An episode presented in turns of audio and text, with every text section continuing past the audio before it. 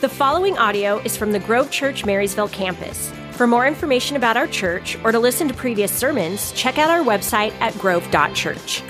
Well, good morning. Welcome to the Grove. If I haven't met you before, my name is Ryan. I'm one of the pastors on staff. Stoked that you are here today as we are continuing in our Not a Hostage message series. But before I even go there, how are we in the middle of August? Anybody else like, and where did 2019 go? But there's something that is bringing, you know, comfort to my soul is that football's back on TV. So there you go. And uh, before you know it, um, it'll be snow outside in Christmas. Okay, you're welcome. Yeah. Mm-hmm. But uh, this series has been a, a, great one. I would always encourage that if you miss any of them, it's so easy these days in the 21st century that you can catch up. Um, so you can go onto our website, grove.church. Click on the campus that you're a part of. If you didn't know this, uh, the Grove Church is one church, two locations, Marysville. We also have a campus in Snohomish. So you choose your campus, then you can find resources and you can find the podcast and vodcast and get caught back up. But the series is a, a some, something where we're taking a look at different ways and in different things where you and I, whether we're aware of it or not, can become hostages to certain things right? It's first based on the premise, and we opened up the series with the understanding that when we become followers of Jesus, we put our faith in Him and our trust in Him, we're not hostages anymore, right? The Bible says that He who the Son, Jesus, sets free is free indeed. Right? The idea is that we live in freedom. We don't have to live as hostages to sin. We don't have to live as hostages to addictions, that there's freedom that can be found in that. And as an example, last week, uh, we talked about um, how you and I can become hostages to our feelings, hostages to our emotions. That out of whatever feelings we have at any given time, any given moment, in any given situation, a lot of times it'll change our outlook. It, it rocks our faith and our beliefs. Where the reality is, is it should be the opposite of that. Our outlook, our faith, our beliefs should take control of the emotions and the feelings that we have. And today we're going to examine another area that we can become hostages to, and it's how you and I have the privy, have the, uh, the tendency to become hostages from the killer of comparison. The idea that we compare ourselves and our situations to other situations, what we're gifted at, what our strengths are versus other people, and, and we can become hostages to that. If you have your Bibles with you, I want to encourage you to take those out. We're going to be in Exodus chapter 3 to start today. Exodus chapter 3 starting in verse 7. You could also use the, there's some Bibles in the bottom of the seats in front of you that you can take and use. Pull out that smartphone and open up that Bible app. But Exodus chapter 3, verse 7 is where we're going to start. And as you're turning there, I want to ask a couple rhetorical questions, not looking for you to raise your hands. So I want you to think about these. Um, and if you've ever compared yourself with someone else or felt like you didn't measure up, you might have thought something similar to this. Not an exhaustive list, but just some examples. Maybe you've thought something along the lines of, well, why are they more blessed than us? Well, why does that family seem like they've kind of everything just kind of seems to go right? And man, our family just seems like everything falls apart and, and we've got all these issues. Well, why is that? Maybe you've asked or thought this question why is he or she married and I'm still single? Right? Well, why does that person? I mean, I've been waiting. I remember this is definitely something for me in my mid 20s. I was 25 years old, and I think for me, I know the age span changes now. There's, you know, we're getting married a little bit older and older. But I remember that all of my friends were getting married at like 18, 19 years old. They started having kids, and I had like no hope in sight. I asked that question God, what's wrong with me that I can't find somebody? So maybe you've thought those questions, or maybe you're thinking it now. Here's another one. Again, just examples. Man, why can't I have that body type, that body shape? Man, why do I, why do I got to struggle with, with what I have? I, I, we compare the way that we look compared to other people, and I'll tell you, I'm pushing 40, so I need to get back in the gym and start eating a little better, right? Here's, oh, come on. Steve McKinley, not all of us can have the chiseled physique that you do, okay? All right? You're not helping, all right? Here's another one, just a few more. Man, man, why did he get the job that I wanted? Well, why did they choose him over me? I mean, what does he have? What does she have that I don't have? And then this can play out in a million different ways with stuff that people have. But man, why can't I drive a car? Why can't I have that kind of house? Why can't I go on those types of vacations? And psychology has a term for this comparison, this idea and, and this subject of comparison. They call it the social comparison theory. It's been around for decades. Ultimately, it's the idea that each of us are continually trying to ascertain our place in whatever social situation we might be in, whether it's school or work, family dynamics. Where do we fit? We're always trying to find where do I fit in here? What's my role? How do I fit into this scenario?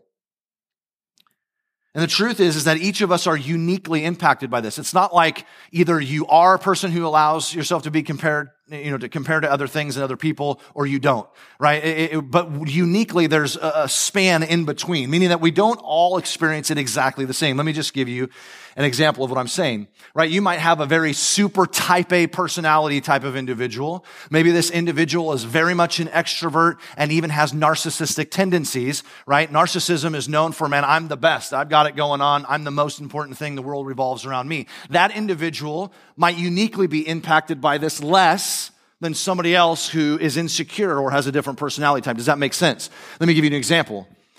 Um, two days ago, um, my family honored the memory of my dad who passed away in March uh, from cancer. And uh, he served in the military when he was young. He was in the army. And so we had a military service for him. And um, of course, when on days like that, you're, you're, sharing memories about you know, your loved one. And so both in the service and as family was together, we were sharing these things that we remembered about my dad. And in the context of this message, my dad was an individual, not a type A personality not a super extrovert, but my dad, for whatever reason, at least in his later years in life, didn't really care what people thought about him. He didn't make his decisions. And trust me, we, my brothers, remember, I'm the youngest of seven. We had lots of political arguments about what we believed and what he believed, right? Lots of different things. But my dad just didn't really care what other people thought. He was just a salt of the earth kind of guy, take it or leave it, right? He was stubborn. That word came out in his memorial service, right? He was a lot of great things, but he was stubborn, right? my, I use that just as simply as an example to say that we're all uniquely impacted by this, and yet we are all impacted by this social comparison. And it works out in two ways, both the positive and the negative. The positive is the scenarios in which you and I look at somebody and we aspire to be like them. Right? Where we look at characteristics or something that they've achieved, and on the positive sense, we want to be like them. And so in psychology, they list it as positive, although I will tell you that there's another filter to put some of those positive things through, which is a spiritual filter. Right? We can, we can aspire to be rich because somebody that we see is rich. We can aspire to be powerful because somebody else is powerful. That doesn't necessarily make it healthy in the spiritual context, but they can work out in a positive way. When we're young, we use the term of what we have heroes, right? Heroes that we look up to. As adults, we don't like that term because it seems childish. But I have individuals that I look at that I aspire, man, I want to be a better dad like he is. I want to be a better husband like he is. I want to be, I want to be deeper and more spiritual than, than, you know, there's national speakers or pastors, right? We have these things that can work out positively. But there's also a negative aspect to it. And of course, in a series called Not a Hostage, we're going to focus on that negative social comparison that is happening all the time. Because when we compare ourselves, our situations to others, on the negative sense, we become insecure with who we are we feel less than and begin to doubt ourselves. And so, for the context for today, I simply want to make this statement. I'll probably come back around to it at the end. But you and I can become hostages from reaching our potential or reaching God's design, destiny, and purpose for us when we compare and through the comparison to other people's success and strengths. We can look at what they have achieved and we can look at what they have. We can look at their giftings. We can look at their charisma. We can look at whatever it is. And we can become a hostage from reaching our purpose and potential through that comparison to their strengths and to their successes. And if you've ever felt that way, if any statement from the moment that we started today till right now resonates with you, questions you've asked, scenarios that play out in your mind, let me just say that you're not alone. Even some of the greats the heroes of the faith in Scripture struggled with the same exact thing as well. And I want to talk about three specific characters in Scripture where we see that they face the same exact comparison trap. And the first one is Moses. I had you turn there. It's Exodus chapter 3. And for my generation, when you say Moses, if you're thinking movies, you're probably thinking the Prince of Egypt, okay? For some of you, you hear Moses, you, if you're thinking movies, you might think of Charlton Heston raising up his staff and the Ten Commandments, right? But when we think of Moses, we think of him as this courageous prophet, right? Who stands in front of Pharaoh, the most powerful person on the planet, the most powerful nation at that time on the planet, the greatest brilliant military minds, the greatest wealth, the most power was Egypt.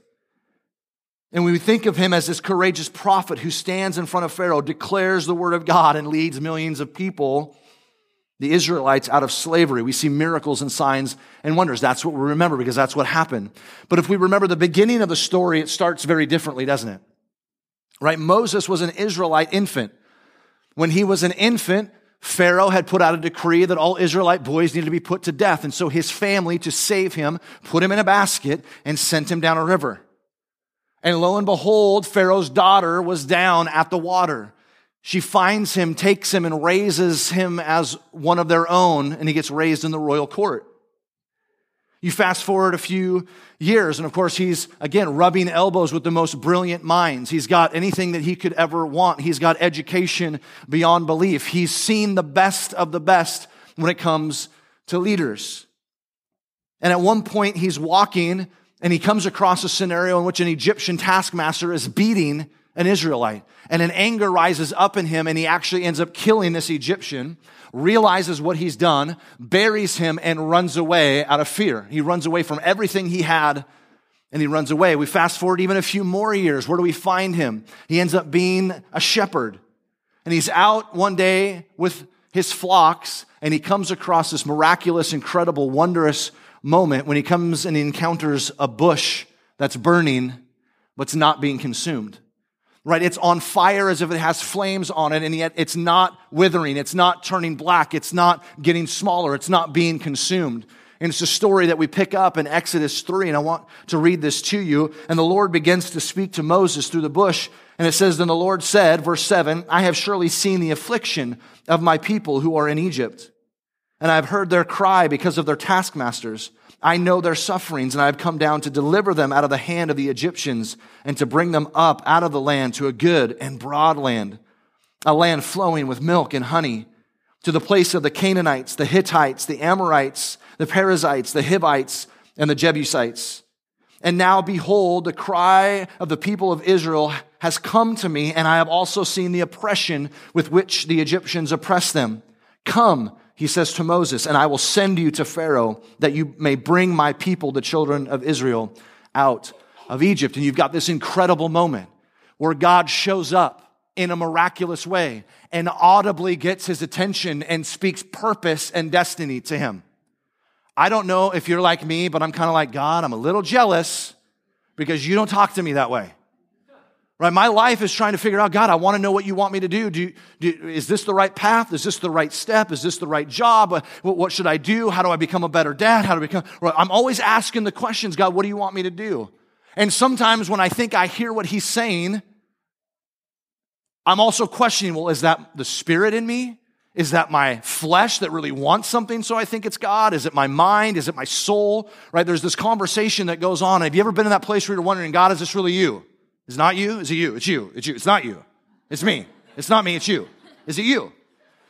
Moses has God show up in an incredible way, gives him purpose and destiny. We don't have time today, but if you read through chapter three, it's uh, Moses' initial response is, You've got the wrong guy. And God says, No, I will be with you. And he says, No, you've got the wrong guy. And God literally begins to lay out for him, this is what's going to happen. And then this is what you're going to do. And this is the, the signs that are going to come. And then this plague's going to happen. And then you're going to go and do this, right?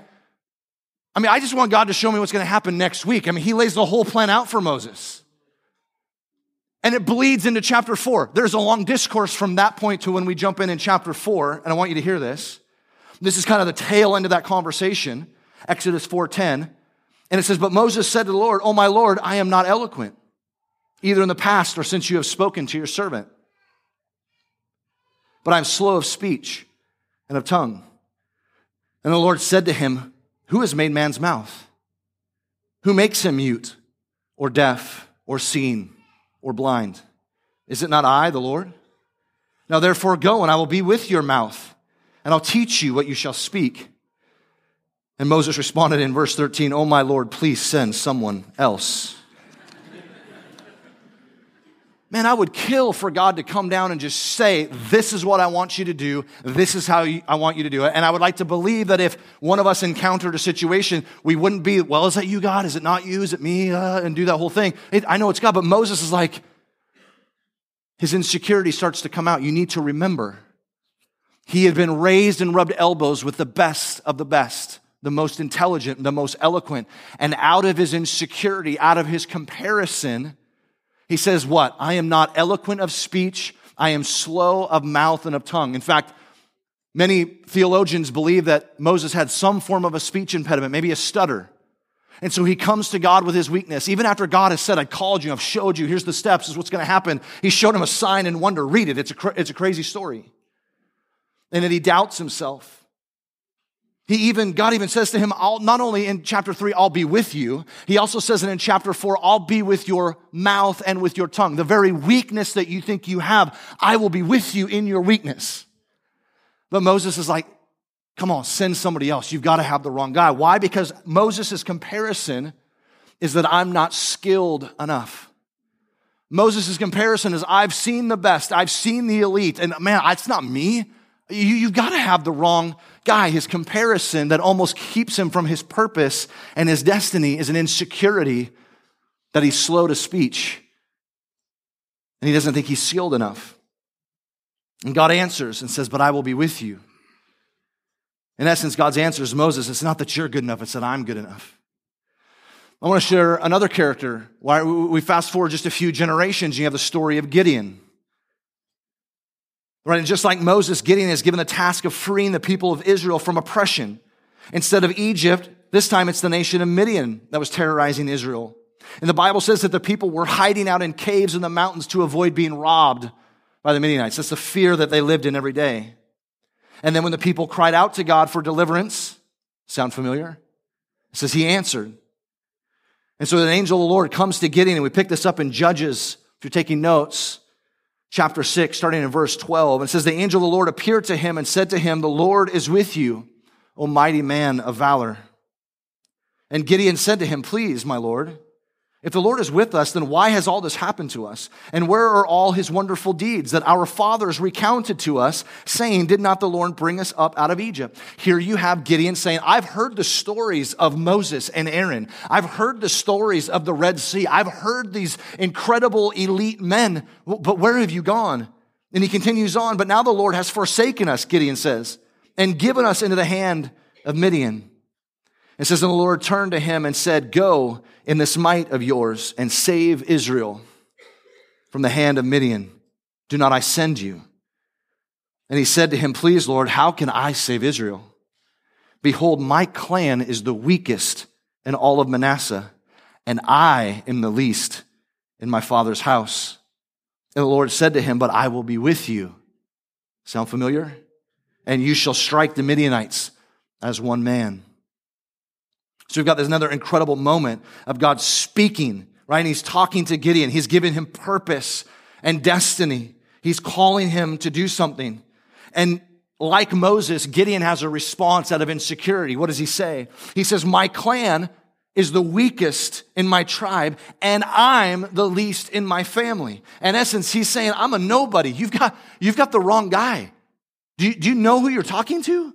I'm nobody. He had heard the stories of Moses and Aaron. He had heard the stories about Joshua and Caleb taking the promised land against giants. He had heard about the greats and comparing himself to them says, I'm the least. Like, I, I come from nothing. And so if Moses' insecurity was based on the idea that I'm not skilled enough, Gideon's insecurity was based on I'm not important enough. My family's broken. We're, I'm nobody. Why would you choose me? And yet the Lord responds to him in the same way that he responds to Moses in verse 16. He says, And the Lord said to him, But I will be with you, and you shall strike the Midianites as one man. Gideon's comparison is, I'm not important enough. I want to give you one more. I want to give you a New Testament. It's a story of Peter. In fact, for most of us, we've said this a lot, but I think it bears repeating, is when you think about Jesus coming to earth, with this massive plan to bring disciples around him, and, and, and his mission ultimately changes the very fabric of time that we still feel the reverberations of Jesus' life and impact in so many ways. And you would think after seeing him choose his team, like almost like you're out on the ball field and you take him, you take him, I'll take him. You're like, those are who you chose to be with you to change the world? I mean, they're a ragtag. I mean, to say bad news bears would be to understate it, right? And Peter was one of these right? We know that Peter, Peter was uneducated. After reading the gospel accounts, we know that Peter is impulsive, to say the least. He's a fisherman, low on the socioeconomic ladder of importance. And yet Jesus knows that one day, through Peter's ministry, thousands will come to salvation. And we see this story play out that before the crucifixion, Jesus is with his disciples and he basically is prophesying about what's to happen. And in this speech, he basically says, You're going to turn away from me and you're going to, some of you are going to deny me. And Peter almost interrupts him in the middle of this conversation. Jesus interrupts him. No, no, no, no, Jesus, no. I will never turn away from you. I will never deny you. I will be with you no matter what. Brash Peter, speaking before he thinks. And we know the story plays out that sometime later he denies Jesus three times. He's not even there at the crucifixion when Jesus is put to death. For many of us, we can look at Peter and say, man, he failed Jesus. He betrayed Jesus, not betrayed like Judas did, but, but man, he was not there. He didn't, he didn't, he was, he was tested and he failed. But there's a beautiful story that after the resurrection, Peter and some other disciples end up going back to the only thing they ever knew before, which was fishing. And they went back to the sea to fish. And we see this story in John 21, starting in verse 2, if you're taking notes. But just listen. It says this Simon Peter, Thomas, called the twin, Nathanael of Cana in Galilee, the sons of Zebedee, and two others of the disciples were together. Simon Peter said to them, I'm going fishing. And they said to him, Well, we'll go with you. And they went out and got into the boat, but that night they caught nothing. And just as day was breaking, Jesus stood on the shore, and yet the disciples did not know that it was Jesus. And Jesus said to them, Children, do you have any fish? And they answered, No. He said to them, Cast the net on the right side of the boat, and you will find some. And so they cast it. And now they were not able to haul it in because of the quantity of fish. That disciple whom Jesus loved, therefore, said to Peter, that's referring to John, John says to Peter, It is the Lord. And when Simon Peter heard that it was the Lord, he put on his outer garment, for he was stripped for work, and he threw himself into the sea. And the other disciples came in the boat, dragging the net full of fish, for they're not far from land, about 100 yards off. And so there's this moment after the failure after, after the way that Peter must have felt denying Jesus. As, as uh, Jesus had been arrested, he was traveling around in the city and people would see him and say, Hey, you, you were with Jesus. I saw you. No, it's not me. You're thinking of somebody else. Right? Out of fear, he's denied him. He remembers all of this. And then there's a moment when he sees Jesus and he recognizes and understands it's him. He says, I'm not waiting for the boat to get in. I'm jumping in the water and I'm getting there as quickly as I can. And what transpires after this is that they have breakfast together, and we pick this up in verse 15. And it says, When they had finished breakfast, Jesus said to Simon Peter, Simon, son of John, do you love me more than these? And Peter said to him, Yes, Lord, you know that I love you. And so Jesus said, Feed my lambs.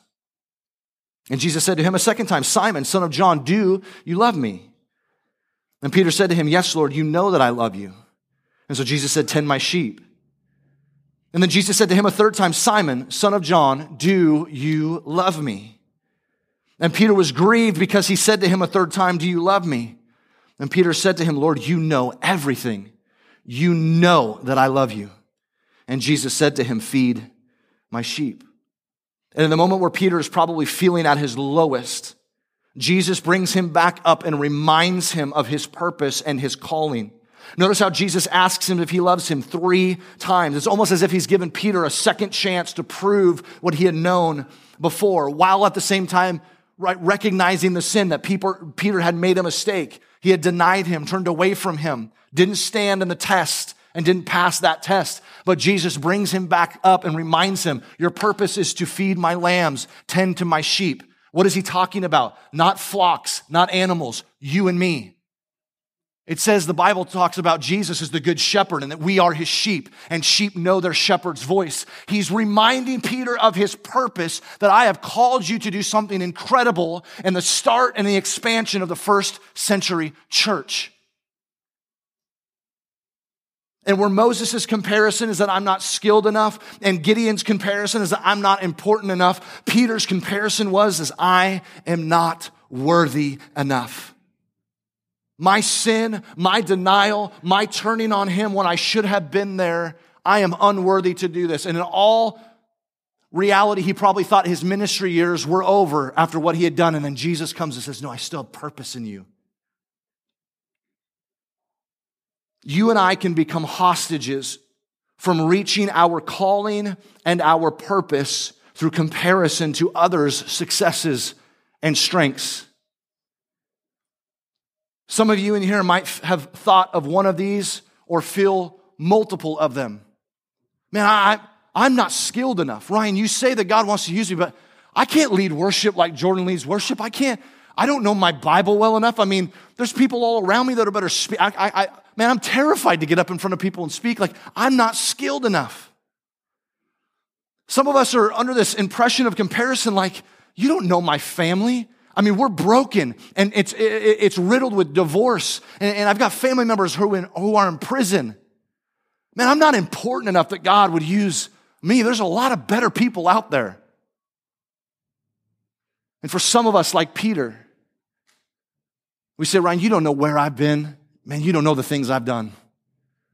Man, I am not worthy enough to be used. And these comparisons keep us from stepping into our purpose and into our destinies. The Bible says many things about this idea of comparison. I want to read you two scriptures.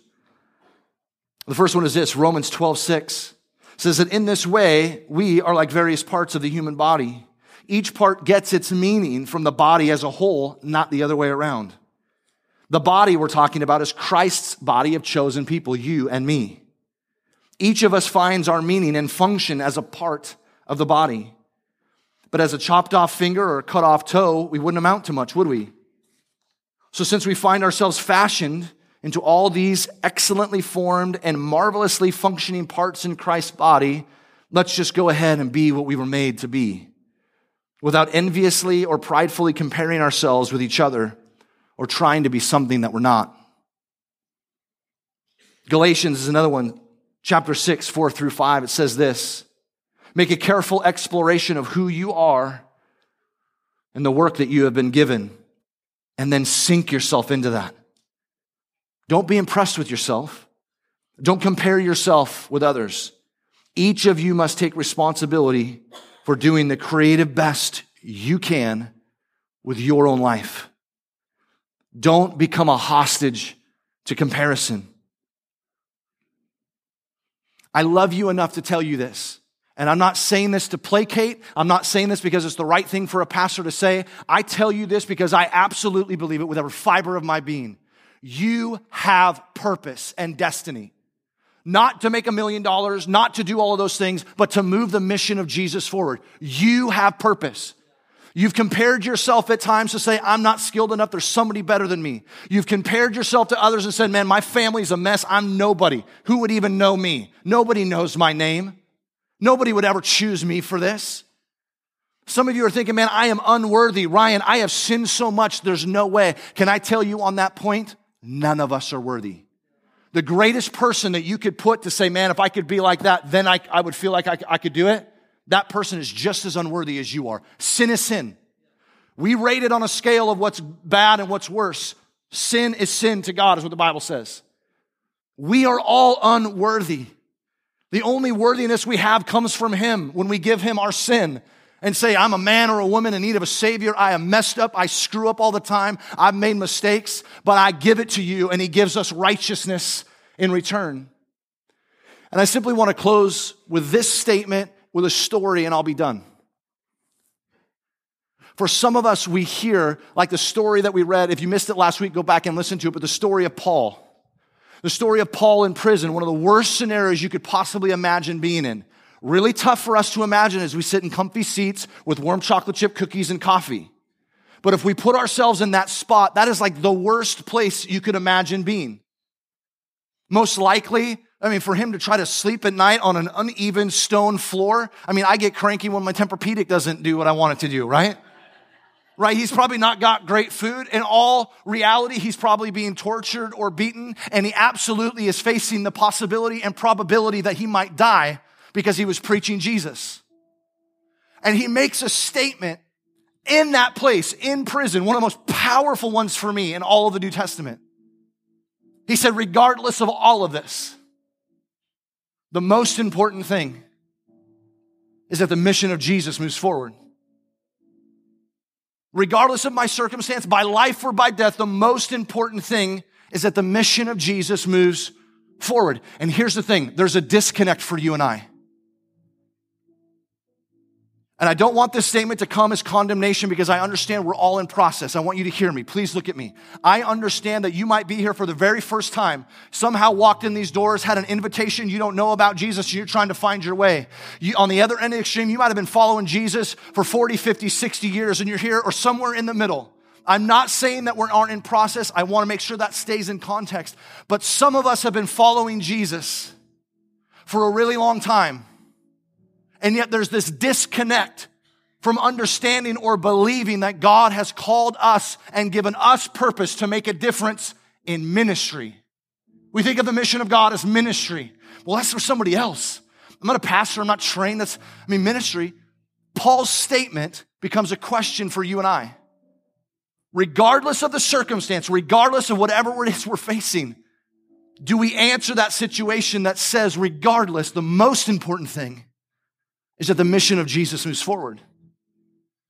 And there's this disconnect.